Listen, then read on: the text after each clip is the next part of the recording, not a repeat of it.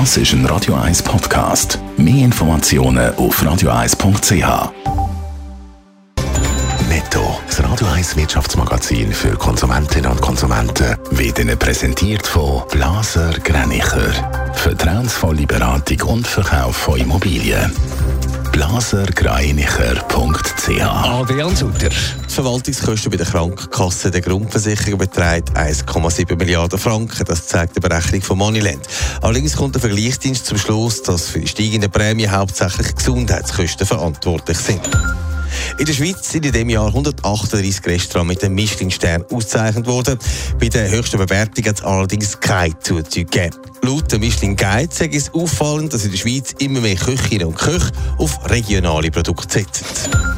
Der Playmobil-Mutterkonzern baut bis in zwei Jahren weltweit 700 Stellen ab. Mehr als die Hälfte der betroffenen Stellen sind in Deutschland.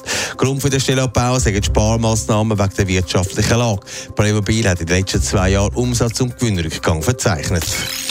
Die Umstellung bei Postauto Schweiz auf Elektro kommt weniger schnell voran als gewünscht. Bis 2040 sollen alle Fahrzeuge mit Batterie fahren, aber bis jetzt sind es gerade mal 20 von 2300 Fahrzeugen. Adrian Sutter, das tönt nicht nach einem grossen Sprung. Ja, aber eigentlich wäre ja die Post auf gutem Weg, ihre Klimaziele zu erreichen. Das zumindest, wenn es um Pöstlerinnen und Pöster geht, weil da sind schon fast alle elektrisch unterwegs.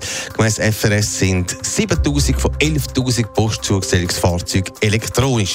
Bis 2030 sollen es dann auch noch die restlichen sein. Aber bei den Postauto, da läuft das alles ein bisschen anders. Da geht es viel langsamer vorwärts. Aber warum ist das so?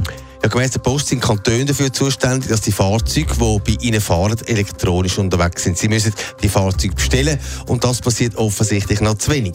Dass Kantone da zurückhaltend sind, hat offenbar mit dem Preis zu. Die Elektrofahrzeuge sind viel teurer als die bisherigen Dieselbusse.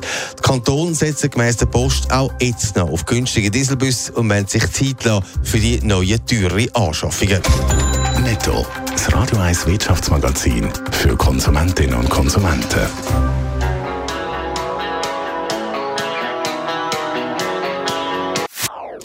Das ist ein Radio 1 Podcast. Mehr Informationen auf radio1.ch.